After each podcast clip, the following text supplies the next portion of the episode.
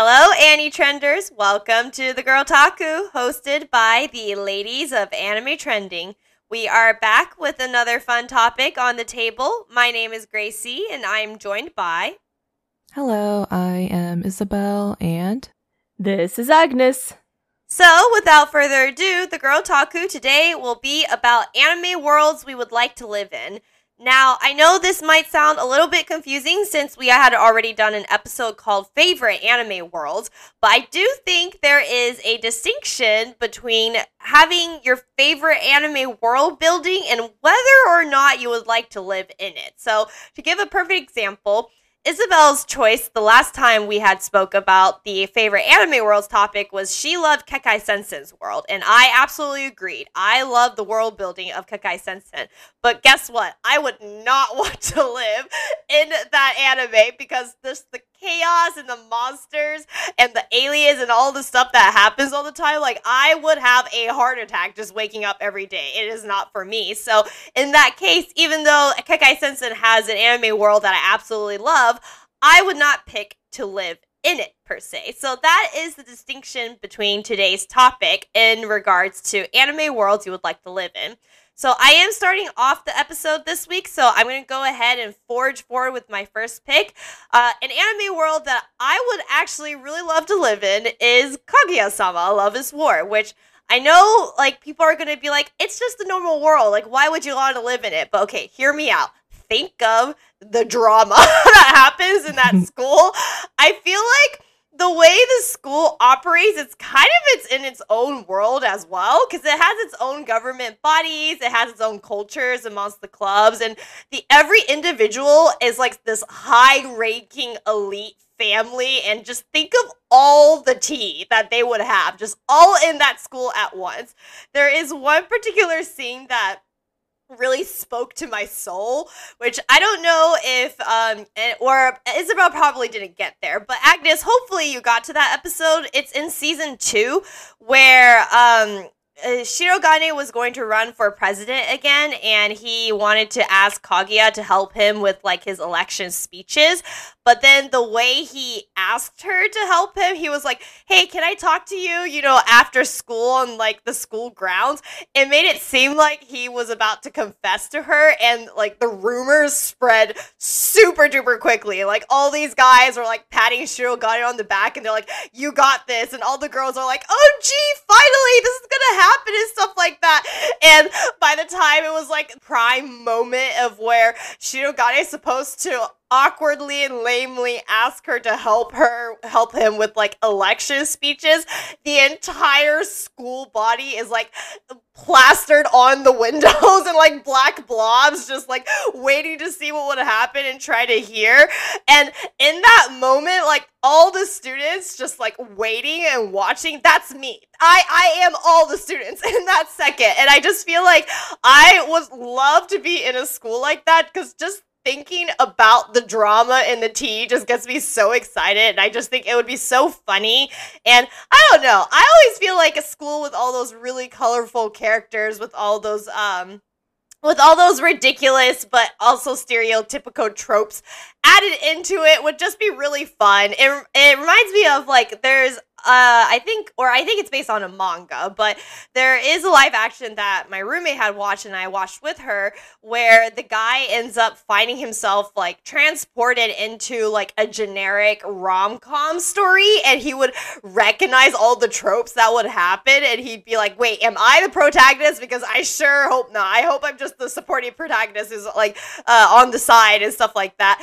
And so I, I just feel like any of those situations where I can find myself like plop right into the middle of like here are all the tropes but with the twist in it to be just incredibly fun i would just have an absolute ball if i was in kaguya-sama love is war so that is my first pick for an anime world that I would just love to be in and just like I don't like I I know I would be in heaven if I go there. I mean aside from the exams, which obviously I'm not a good test taker, so and also I would have to like revert back to high school years. That's not fun. But that being said, I just keep thinking about the tea and the drama that would happen and well, I am all those students just plastered on the window watching like a quote unquote confession going to happen, which obviously didn't actually happen happen. Do you uh did you ever get to that part, Agnes, or no?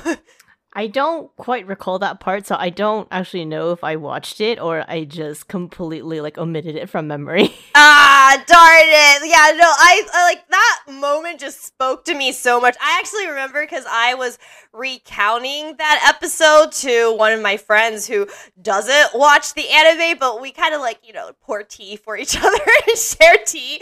And so she, in that moment where I talked about how like all the students are just plastered on the windows, just like waiting and like watching for this to happen. She was like, "Oh my god, this is us! This is us!" If we were in that anime, and I'm like, "Yes!" Like, just think of the entertainment every single day.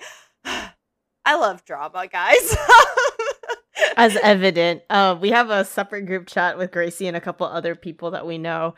And I think, what would you say? You said that the ENFJs, you, the INFJ and the ENFP would be the people that oh no, it's your it's about your book, about your book novel, right? Yes. About how the three of you personality types would be the type to incite drama and to spread the rumors as quickly as possible. So when you finally told me us like, "Oh, I would love to live in the world of Kaguya-sama and experience the drama and tea," I'm like, "Okay, that pretty much clicks. That pretty much like explains a lot." okay, but wouldn't you think it's really fun? I mean, because you're not part of it. You know, you're just watching it happen right?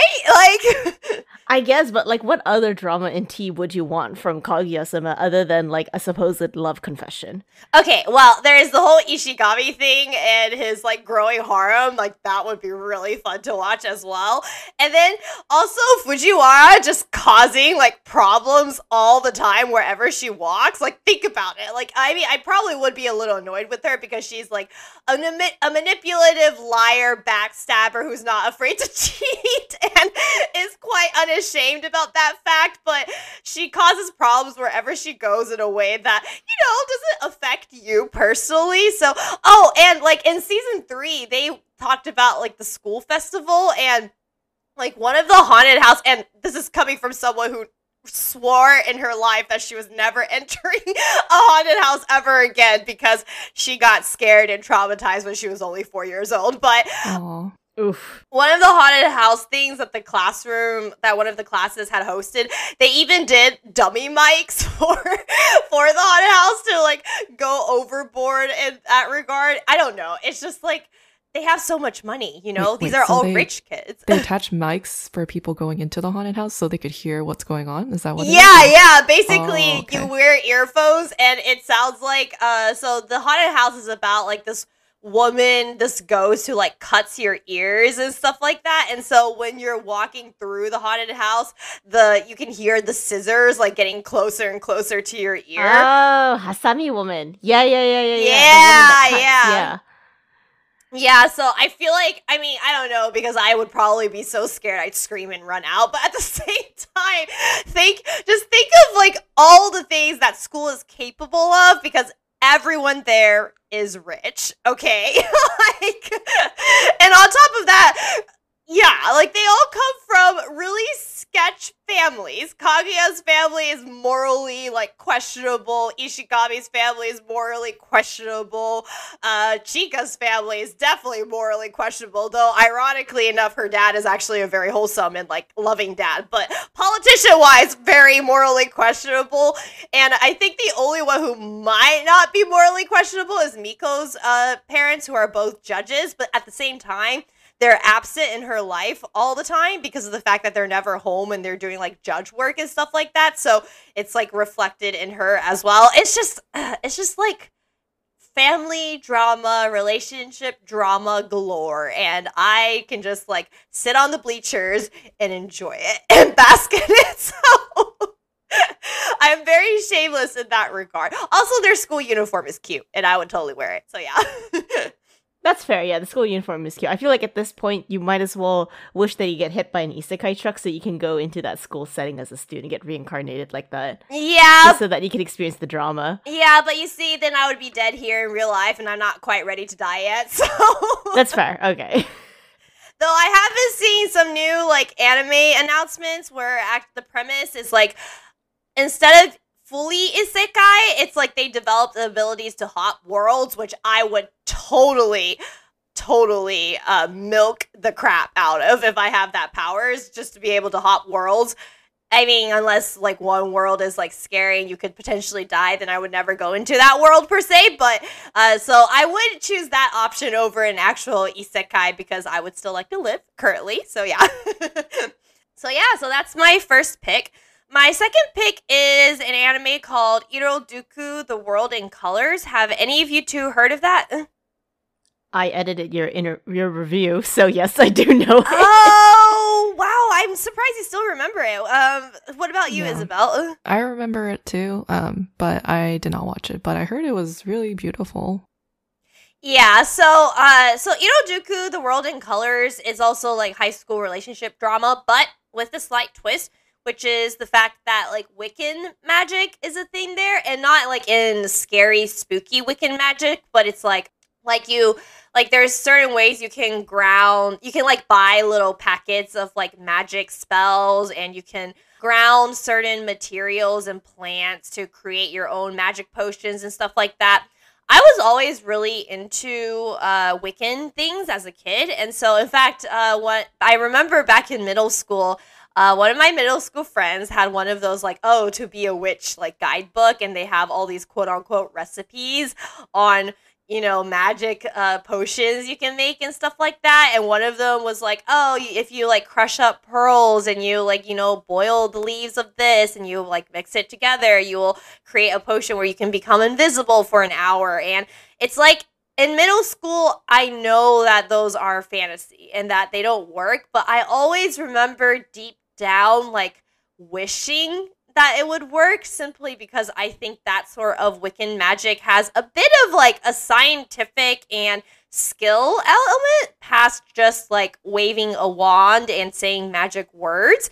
And so I I always like that sort of angle of magic and Ito Iroduku the World in Colors does that. Like that it's, there's an entire store where you buy the materials you need to like create your own magic pouches or you know they have it pre-made for you or you can order them to be made. And they're very small things you know they're not drastic stuff as in like you can like revive someone or anything like that like that's too powerful. It's more little stuff of oh you can you know get a little more athletic for like 30 minutes or oh you know if you want to like uh, do fireworks without actually buying fireworks you can release this bag and it'll be the type of fireworks you like to see and probably my favorite is uh, their ability to create uh, magic to hop into paintings, which is very important because the main character she can't see color due to her trauma, and uh, it's it's like she has a mental block in seeing colors.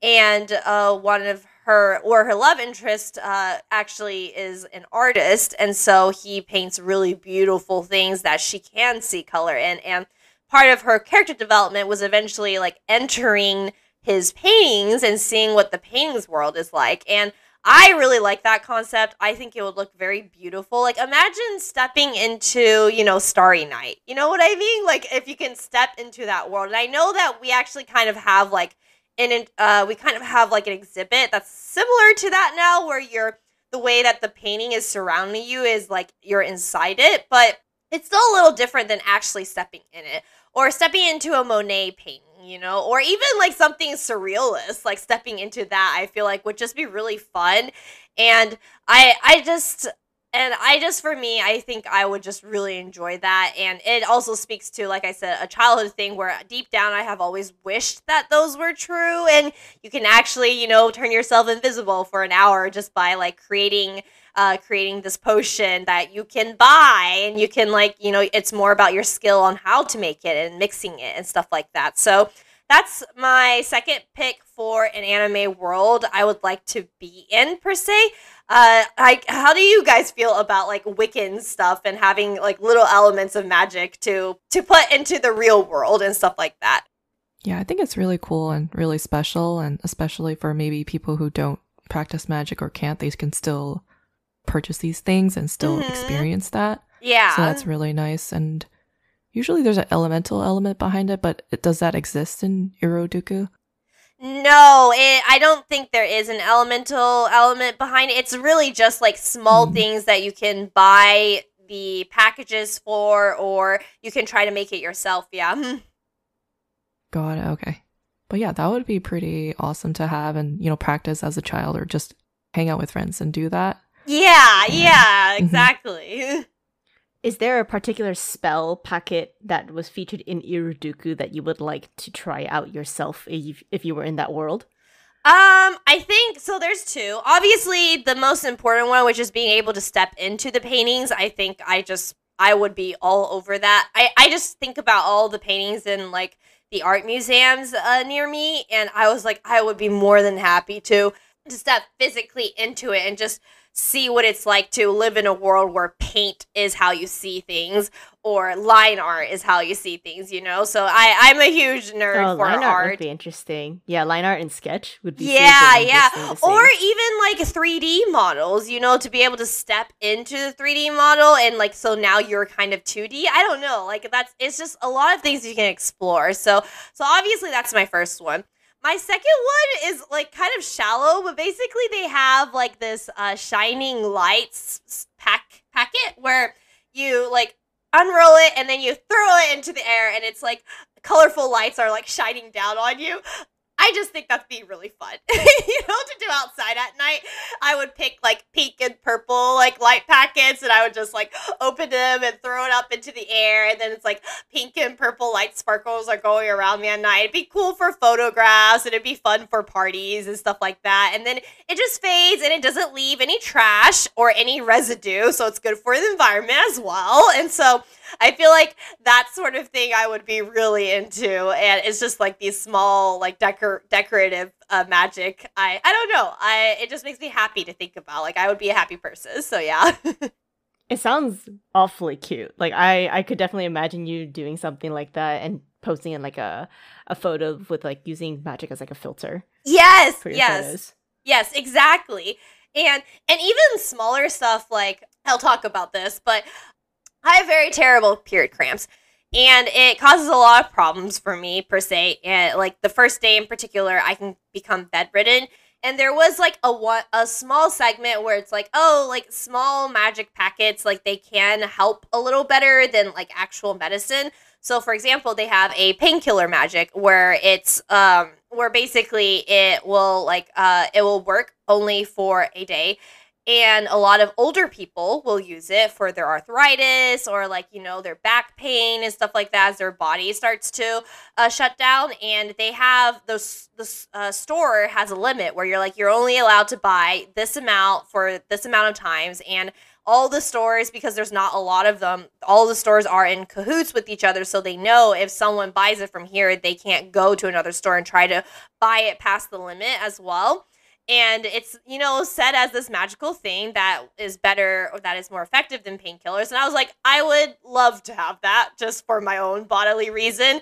And i think that would be really great to have as well. So yeah so it's just like these little small things. Uh, but yeah so that is my two picks for anime worlds i would really like to live in. Probably a little more boring than you guys were expecting because ultimately i don't want to leave earth which is true. I don't actually want to leave Earth. I'm happy either in that like dramatic school setting or still Earth, but like with a little bit of touch of magic involved as well. So I'm really curious to hear if you guys are the same in regards to choosing a completely different world or just more of Earth, but with some changes to it. So, uh, Isabelle, I think you are next in that case. So, Isabelle, you know, what two worlds have you picked that you would really like to live in?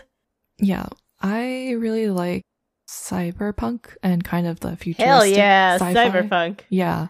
Um, but the one I chose, I don't think it's cyberpunk at all, actually. But yeah, normally I would go for you know like psychopaths and things like that. But for this one, I do, I did really like K Project's world building. Oh yeah, yeah, yeah, yeah. I agree. Really, you would live there? I would like to live there. Yes. Um, like because in the main character Shiro goes to school and like I, can never forget the scene. They just like have these shots of them going to school and like taking the train, and I can't get wrap my head around like that. There's a train track that runs on top normally, but like going back, there's a train that runs like up upside down, basically underneath it, going the other way. And I'm like, that would be Oh. so cool to ride that. yeah, it's similar ways. to um to the movie Recall because Recall also has that too, where like the train runs like on Oh, the really? on the right way and Uh-huh. the rail, and then it runs underneath it too. So yeah, I can totally see that. That's really cool. Yeah, so it's like a cable car, but it's like suspended, kind of like in the air. Like you know, uh, it's it's something new and different, and I would like to travel on that to school and and um, also like when they're like in their dorm, they can change their wallpaper with like a remote. Um, and it, you know that's in like many other shows as well. But I thought it was very cute when they changed it to like little little cats or something or little flowers, um, just to block out like the window, for example.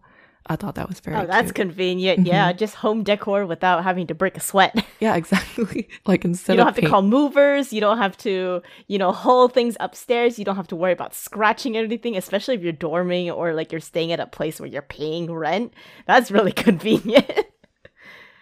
Yeah, I just think that's really awesome. Just makes your life more convenient living there and things like that. And the other part of K project is the fact that also they kind of have powers as well, depending on which clan they join. Oh, you want those powers, huh? yes, I would like those powers. I don't know which power I want. I do want to join Mikoto Suo's for fire, but red is not my color. I like blue, but I do not like the blue team either. I agree. I understand what you mean. you look at the blue team, you're like, they're cool, but like, man, I want to be a bit more rebellious than that. Exactly. so you end up Mhm. swooning over Mikoto Suo, but then you're also like, I kind of don't want to be a renegade either. Yeah, so I think I would ch- probably choose the um, team like Jungle, they call it, which is the green one. And they basically get their powers by playing games on their phones, and that's how they like get points. And if you get more points, you get like better powers. hmm Did you get a chance to watch that part, Agnes, when the no, I I? I Mhm. was watching K Project when it was airing, but the first couple, the first three episodes kind of derailed me. I was a little bit strange with the introduction of Neko and whatnot, so I was really thrown off, and I couldn't finish and sit down to watch the rest of it. But hearing you talk about all these powers and like the color themes and stuff, I'm just kind of like, man, what a wasted opportunity! They should have finished it. No, yeah, they really go deep with the color themes. Like they bring in like the gold king and things like that. So like I'm like thinking, okay, so which which color they haven't done yet? Is there like an orange king or things like that? Um, right? Yeah. Honestly, they pro- they do sp- skip over it. I think I like was like looking I like, oh, think- do they? Co- hmm Uh, yeah, yellow. Did they have yellow? I don't think they did, right? I think it's gold, right? Gold, I you're some of right, the- you're right, it's Some yeah, some of the colors are purported for other colors like gold, and then the blue and the red sticks, and so does the green. But I think yes, there's a purple king, right? And there's also Yeah. like instead of a white king, there's like an invisible king, hmm if I remember correctly. So yeah, so those are some of the instances where they swap out some of the colors for a fancier title, essentially. Because if you're gonna call yourself the Yellow King, you're gonna be basically called a piss color, right? People are gonna tease you for it. So you might as well be called Gold to make yourself sound a little bit more regal and upstanding. So, I don't think about things like that. no, because you know they're they're gangs. They're a bunch of gang turfware. They're going to call you names to get you riled up and try to make you attack their gang. So you're not going to be caught dead calling yourself the piss yellow gang. Okay. The only exception to that rule I would say is Durarara, where they got away with that. Um, but yeah, some people are going to call you well, mustard. People are because call you they're they're more like yellow scarves. Like they weren't actually like yellow, yellow. You know, so Right, exactly. But that, that, that's my point being. So you're not going to be caught dead being called piss yellow. oh my gosh, Agnes. uh, I was gonna ask you, Isabelle. So, like, for example, I would be scared to go to that world because I'm a coward, and the fact that you know these clans are going to fight against each other, I'd be like, no, no, thank you. I don't want to have to deal with that. Like, is that something you would be totally into? I yeah, I think if I lived in that world, I I wouldn't want to participate in fights too much. But if everyone else is, I don't think I would have a problem because technically, I would think like they're my family is what it is. That's like the big Ah. concept. Aww. Yeah, they're like very friendly with each other, and you know, if you betray the clan and go to a different clan and get a different color, they kind of like give you the stank eye. But um, yeah, they like really hone in on that like familial aspect and try to make you like friends and stuff. So I like that. You know, they stay close together wherever they go. Really, So you mentioned that the green team plays games in order to win more points and also become stronger. What choice of a phone game would you have to be part of the green team? I don't remember the game actually. but Oh, you don't. or okay. like I think it was or like if you had to choose, like if you had Mm. to customize yourself or your like OC or whatever living inside the green team, what choice of a mobile game or even of a PC game would you have if you could do like remotely, like kind of like how they do like Genshin Impact and stuff on your phone and gain powers that way? What game would you choose? oh man, I kind of wanted like an easy game that I can play while working or going to school. I definitely don't want something it like So As do crazy as otome games count? I knew she was gonna ask that. I don't know. I mean, I guess it could. An otome game would be really interesting. You know, you just have it like in the background, passively, like walking like through you the just city have and to accumulating pick the right points. answers to romance the guy to get points. Like that would be pretty easy, right? That that would be really interesting unless they have a lot of secret routes and endings and a lot of failed endings. So then there could be times when your power level is not as high just because you keep failing at the routes. Like can you imagine if you were if you love otome games but you have the worst luck in predicting the routes, you're not going to get any points from it whatsoever. that is true. Yeah, at least like with other games, you can like you know finesse your skills and Yeah, you can finesse your skills just a little bit. Yeah. yeah. Oh man, but the green team sounds really interesting. I I don't know, just the idea of just having like a, a typical uh, a different medium, like v- a video game, be able to increase your strength kind of reminds me of how you know in Bungo Stray Dogs we have Fitzgerald who says like more money is more power, so he just swipes his credit card, Oh he gets God, more yeah. powers. It's Unlimited basically the same concept. Money. Your money. You just throw Uh, money at it. Fitzgerald was such a attractive character in Bungo Stray Dogs. He does have a very nice color design and character design. Yeah. yeah. Also, it's uh, Sakurai Takahiro, so obviously his voice is a winner. So right, right. Uh man. So I guess so Isabelle, you've officially said that you would join the Green Clan, correct? Yes. Mm-hmm. So If I had to Agnes, did one, you yeah. did you know which one you would pick? Like, would you pick red because red's your favorite col- color? Either way. yes. And okay. also, Ooh. Mikoto Suo is voiced by Tsuda Kenjiro. Ah. I am a true simp. Please do not look at me. but I don't know. Like I've always been, as much as I am like the quiet introvert type who like stays out of drama and harm's way. I am pretty hot tempered when it comes. oh, to oh anyone yeah, I know, I know. so if I were to be on the red team, I think I would like to have like um gauntlets or something as my main weapon, or like you know those arm wraps like like Sasuke has, or like some emo kids wear. I would have that as my choice of weapon. I guess Oh, that'd be really cool. Yeah, that's what I was gonna say. I was like, yeah, if you joined the red team and you had those gauntlets, like flaming red, I think that would be pretty sick. Right? That'd be really cool. Sorry, I get a bit excited about this type of stuff. I was going to say, like, if I had to assign an element to you, you would probably be fire. So, oh no, I don't deny that at all. Like I've gone through so many scenarios of like, you know, what kind of element would I be based on like different video games or different uh series like Avatar The Last Airbender and every single time I'm like, yeah, it's going to be something red and it's probably going to be fire. I'm pretty sure. what would you be, Isabelle? Like, what would your element be? Probably just water. You think so? Yeah. Water's nice. Water's very tranquil. I can definitely see that for you. Then you could be with me because, believe it or not, I always get water.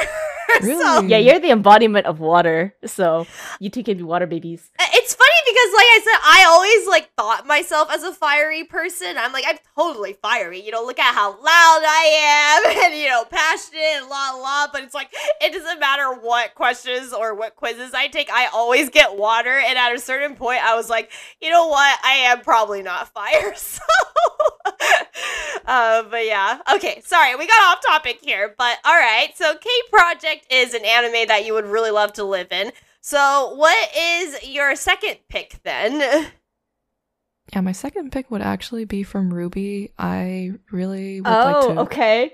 I wouldn't. I don't know about the world itself, but I was very interested in the school setting that they have there. Oh, Beacon. Oh, Yeah, yeah, okay. yeah. yeah, like Beacon. As a veteran who's watched eight seasons of RWBY, help me, oh my please. gosh, yeah, you've watched a lot more season than I have. I probably only made it up to season three, so it, everything was kind of like okay.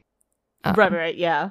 And then it got too long for me, so I just dropped it. I was Oh, it's you dropped it at the perfect place. You don't Oh. need to watch any more than that. I was just about to ask, like Agnes, where would like where would you peg the downfall to be? Uh, well, any I would say it's around season three or four, so that's before that's after Monty Oum passed away, and so all of the world building was basically left in the hands of Rooster Teeth, and they took it away from the original writers and whatnot. So the story has become twisted and distorted over time. The only reason why people still watch it is because you know fans are diehards of Monty Oum and they want to see some kind of redemption arc, but you know it's not that great, but people still live it anyway. yeah. So yeah, it sounds like you did stop at the right spot, Isabelle.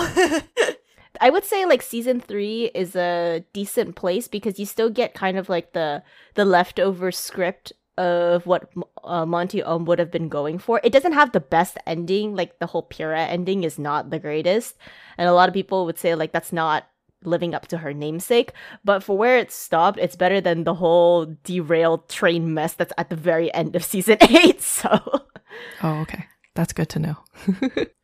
Yes, you did well. So you said that you'd like to stay at Beacon. Would you like to be a student at Beacon or kind of like live in the college town that is Beacon? Like, you know, be a shopkeeper that, you know, sells dust or like a nightclub owner because those exist in the the realm of Beacon. Yeah, I would probably stay on. I kind of still want that student experience. I just I Okay. don't know about fighting. I don't know. It would be so cool to get get my own weapon. I really yeah am interested in the weapons. They're, you know, usually they have like a melee function, and then they also have like a I don't know, like a shooting type function or ranged function. So I was like, I always really like watching the animation as well, seeing the the guns or scythe change really, like on Ruby, for example, and. I'm just so fascinated by. it. I'm like, I want my own weapon, you know. And each, each student has their own weapon, which is really nice in how they use it. So I just thought, you know, I could get my own weapon, and then I would. They're like put in teams of like three or four, so I would have my own team. Um, in a way, it feels like a lot like Naruto to me, you know, like going through the exam and things like that Mhm, mhm, mhm. versus other schools. Um, so we sh- if we just stayed in that realm, that would be nice. Going outside to fight the Grimm and everything else, I, I'm not too sure about that. It's it's like a it seems like a very very long and sad journey. At least that's the feeling that I got. But otherwise, also like the the idea of fauna as well, I think is very is very cool. Okay. I think when they were visiting, I don't know if it was where Sun Sun Wukong was. Is his name Sun? I forgot his name. His name is Sun. His name is Sun. okay. You're correct. It's taken from Sun Wukong. Okay. Yeah.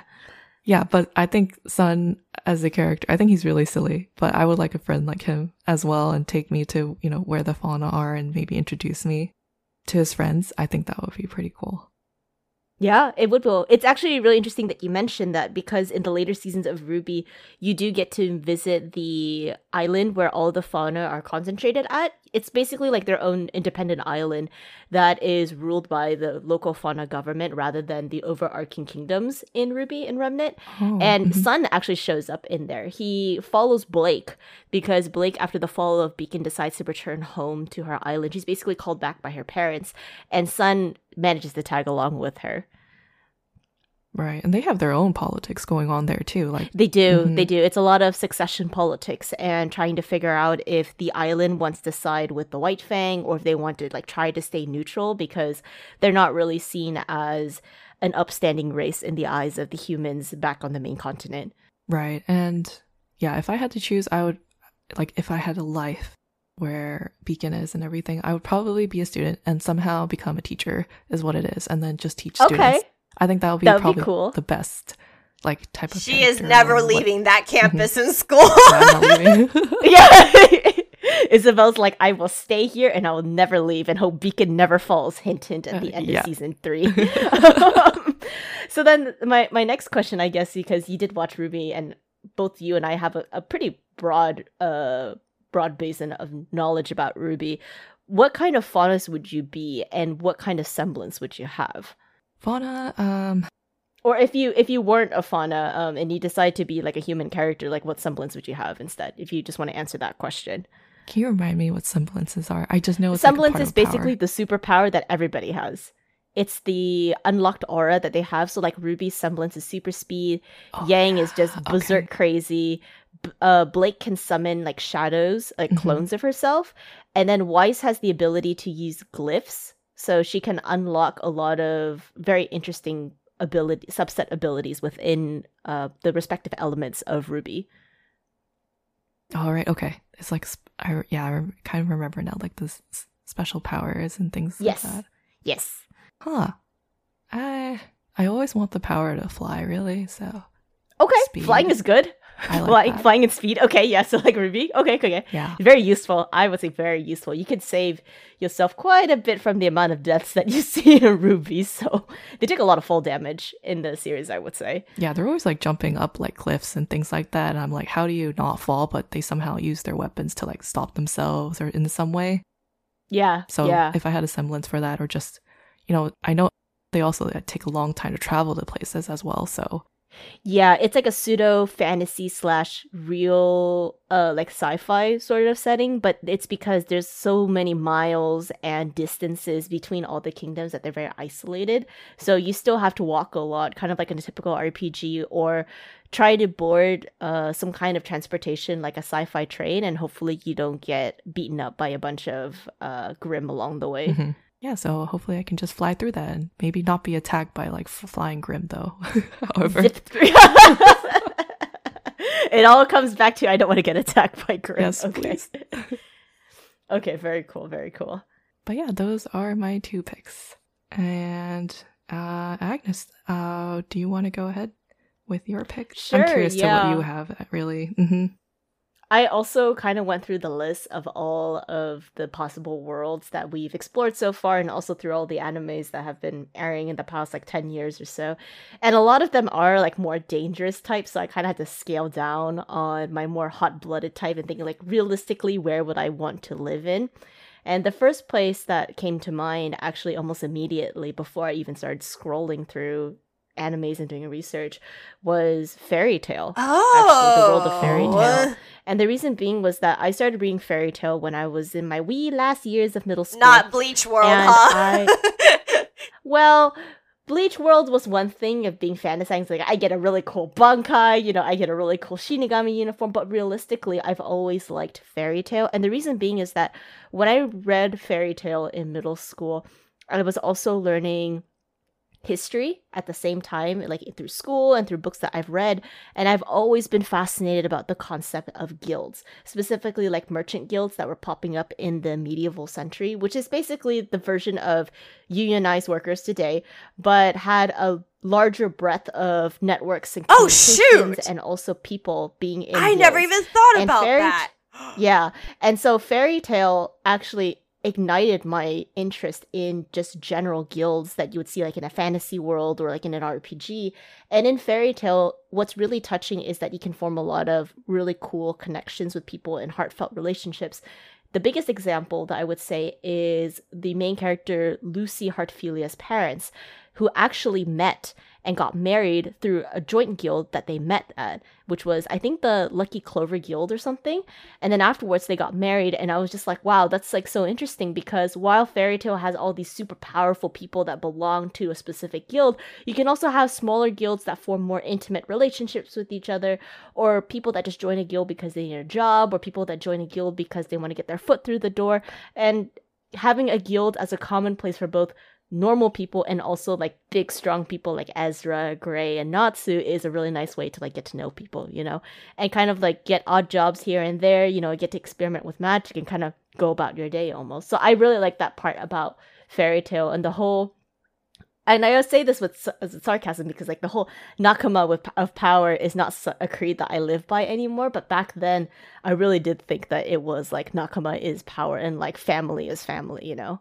First of all, I am just mind blown because I was like, wow, that means unions have existed like way, way, way longer than we are. Yeah, they're called guilds. Yeah. they were called guilds. That's how you know we think about guilds as you know some kind of uh, adventure where it's like a group of adventurers Yeah. powers and stuff. But the the former guilds, the first guilds that formed were craftsmen guilds. So people that were doing textiles, people that were doing metallurgy, people that were mining and stuff like that. Those were the first forms of unions in Northern Europe specifically, where they weren't really protected by a lot of their government. Um, versus in Southern Europe, you have more of um religious powers and stuff like that that protect certain people, but guilds were what protected you as the common folk. So yeah, they're the first instances of unions. Unions is something that we see very negatively now in the real world, but back then it was a big deal. And I kind of like that aspect. And it's a bit more homely in that way too. So Fairy Tail reminded me a lot of that, and I would really like to be part of a guild in some fashion. Or It just makes so much there- more sense now. Like even in a fantasy context, you know? yeah, it's a way to protect everyone's interests. Sorry, I interrupted you, Isabella. I was having like a Oh, no, yeah. historical nerd moment. what were you gonna ask her? I was gonna ask which guild is there a guild in Fairy Tail you would like to join? I don't know. There's a lot of really cool guilds in Fairy Tail. Like obviously we talk about the main one where all the characters are at, but there's like so many cool other ones like Mermaid Tale. Mermaid Tale is funny, uh, but there's I don't know. I there's so many off the top of my head in the Sabertooth Guild. Everything is just really cool and unique, and they all have like different motives and stuff like that. So you really feel like you're in a kind of like a gang warfare, similar to what we have in K Project, but they have to be a little bit more diplomatic because they're they're centered in a lot of different kingdoms they have relationships with one another and stuff like that so it's a lot more delicate of a situation that spans the entire like continent that they live on What about powers? You know, like what? I mean, I know Fairy Tail's powers are pretty eclectic, as in they're spread out, but I do think they have like a bit of a syst- a magic system and stuff. So, like, what about like what kind of powers would you? Oh, would you want to be one of those like dragon people or? uh or, no i think the two too OP Okay. I I'm the kind of person that likes to be the cool side character. Being the protagonist would scare the crap out of me. I don't want the attention. Um, but I would love to have Ezra's uh requip powers because I think it's really cool how she can requip armor on herself that have different uh functionality. So it could be something that is magic resistant, something that's like physical resistant, or it gives her like a speed boost or attack boost. And then her alternate world self, I think it's uh Alter World Ezra that happens in an, another arc.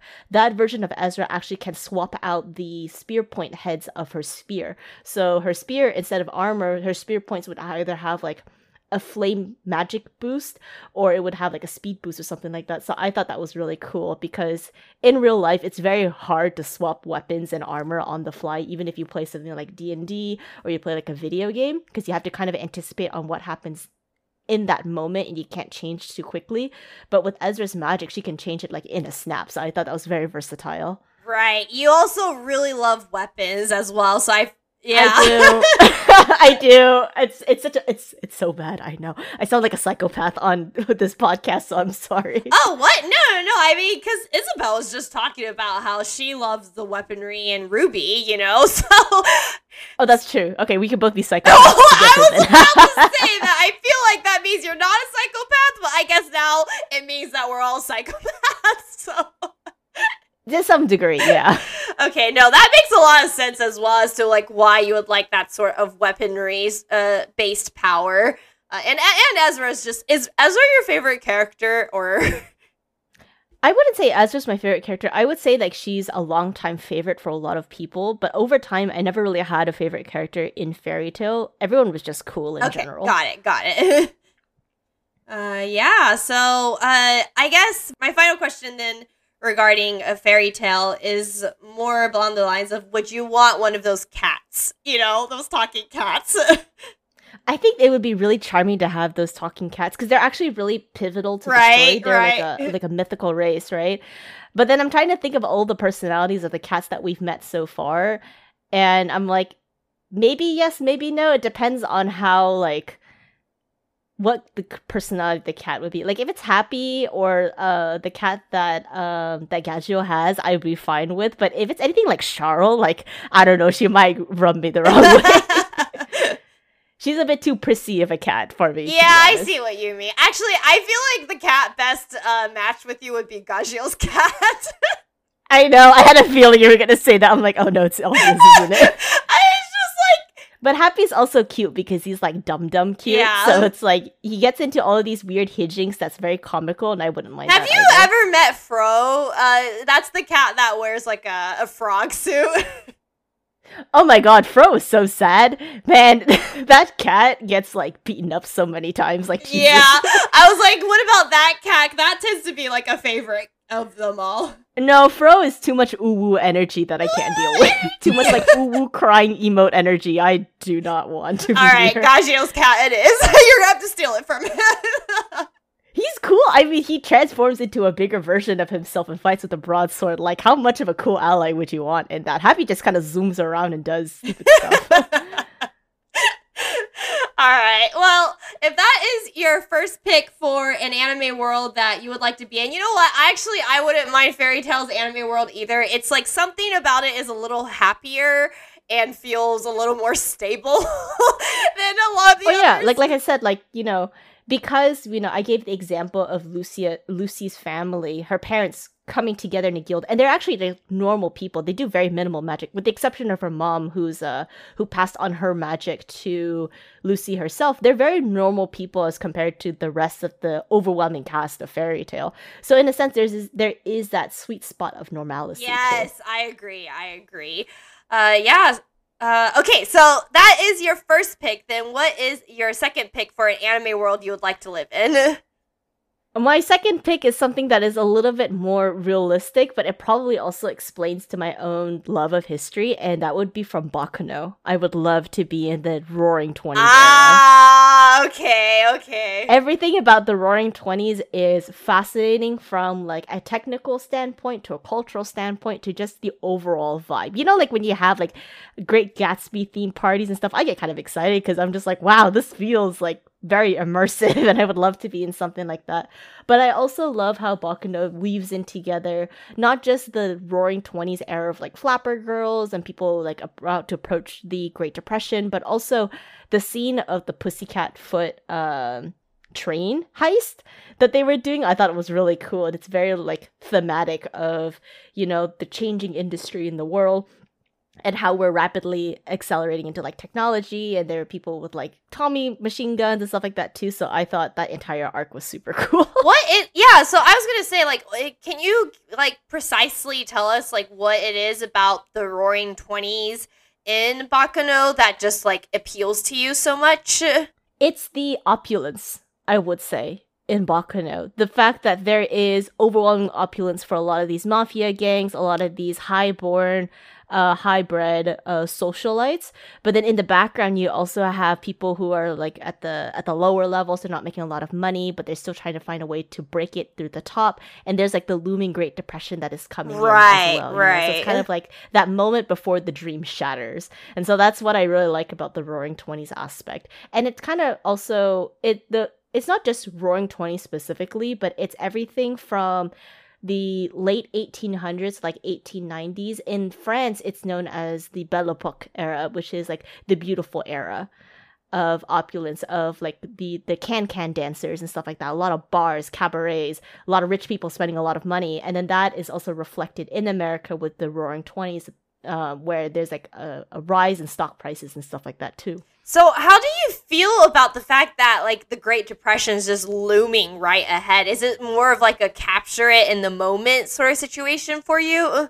capture in the moment situation. Yeah. I don't fear the Great Depression only because I've read about and I understand what the Great Depression is, but I kind of want to experience that fleeting moment where everyone is so blissfully oblivious to the incoming Oh, danger I that's up ahead. see. I see. Yeah, so there is a bit of a thrill in that and there is a bit of a, a pessimism that is involved in it, but overall I just think that the Roaring 20s is something that we can't really recreate currently in our No, world. I agree. Probably not, huh? it's a very i feel like it's a very different situation. You could say like oh high socialites in the us uh, currently you know that live in these like billion dollar skyscrapers in new york and it's is an example of you know the roaring 20s and we have like all these people going to like mykonos island to do like rave parties and stuff like that is an example of like what the 1920s will. But there's a bit of a cultural difference that i think the 1920s has with like class and prestige rather than currently where it's a lot of like trash partying and stuff like that and people just spending a lot of money but there's no real like meaning behind it you know or no real like uh significance behind it i I see. And in uh, context of the anime itself, you know, you mentioned like the heist scene. So, would you want to be part of the heist, or okay? either side is fine i would love to be part of yeah, the no, heist was like I was like, did you want to just be sitting on the train, or did you want to be actually part of the heist?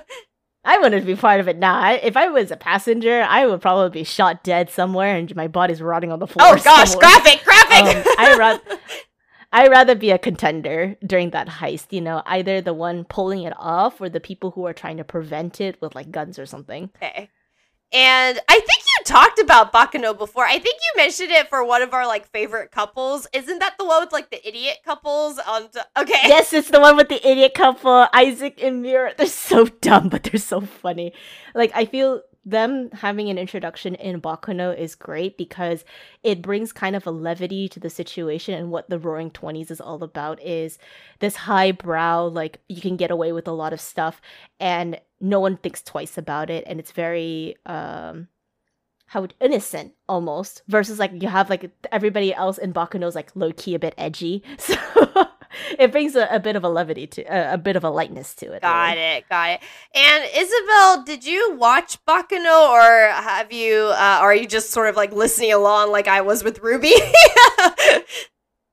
Yeah, I'm pretty much listening along every time Agnes does pull up Baccano. I really should watch Oh. it. But yeah, it's like based in America, right? I was just wondering which t- you know which city would you like to live in? Like, would it be New York? Because I think that's where it mostly takes place, or like a place that like great Chicago, or would you want to be in like Europe, for example? I don't know what Oh, their yeah, that's a twenties were like, but Oh, that'd be Mhm. super interesting. Um personally as someone who's Asian, I would probably say San Francisco during that time, Oh, just so it's yeah. easier for me to uh kind of like slink in with the rest of the quote unquote Asian looking crowd.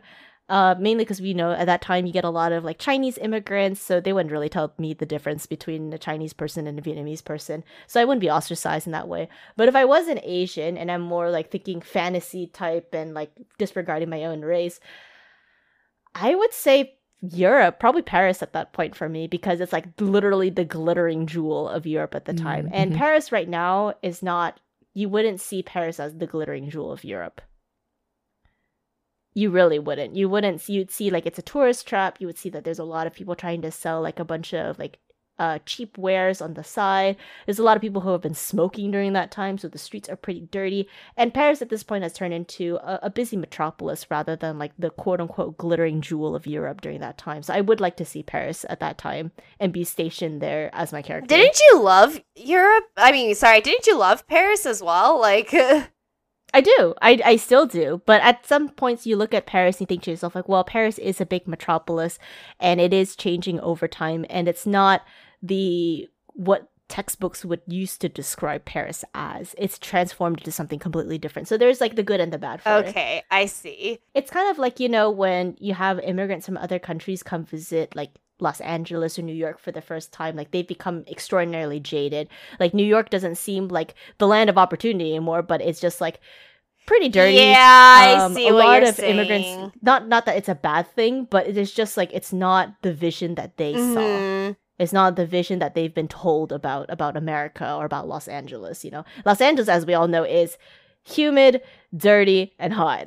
Okay, questionable So on the not, like- humid part as I come from humid city, but Yes, exactly. You know, like we we don't have that that jaded conception of LA because you know we've either been in one cities that are much hotter or two we're like local residents in California and know what it's like. It's not just about Hollywood and fame, but it's a lot about you know everything else that comes out from underneath it. Mhm. yeah, no, I get that. So that's like kind of like my own complicated feelings regarding Paris too. There are lots of cute places still left in Paris, but a lot of that kind of like writing and storytelling about Paris in the old age, I don't think continues to live up in the current age. So if it if I were able to go back in time in the Baccano era and be somewhere in Europe like Paris, I would love to see what it actually used to look like and why people would actually write it like that. Ah, I see. Yeah, that would be really special. You know what's kind of interesting is I did have this thought where I feel like the sort of non jaded view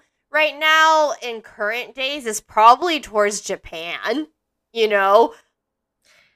It's because Japan is still in that weird like capsule, that weird time capsule still where they managed to kind of preserve everything to its roots and still modernize it at the same time.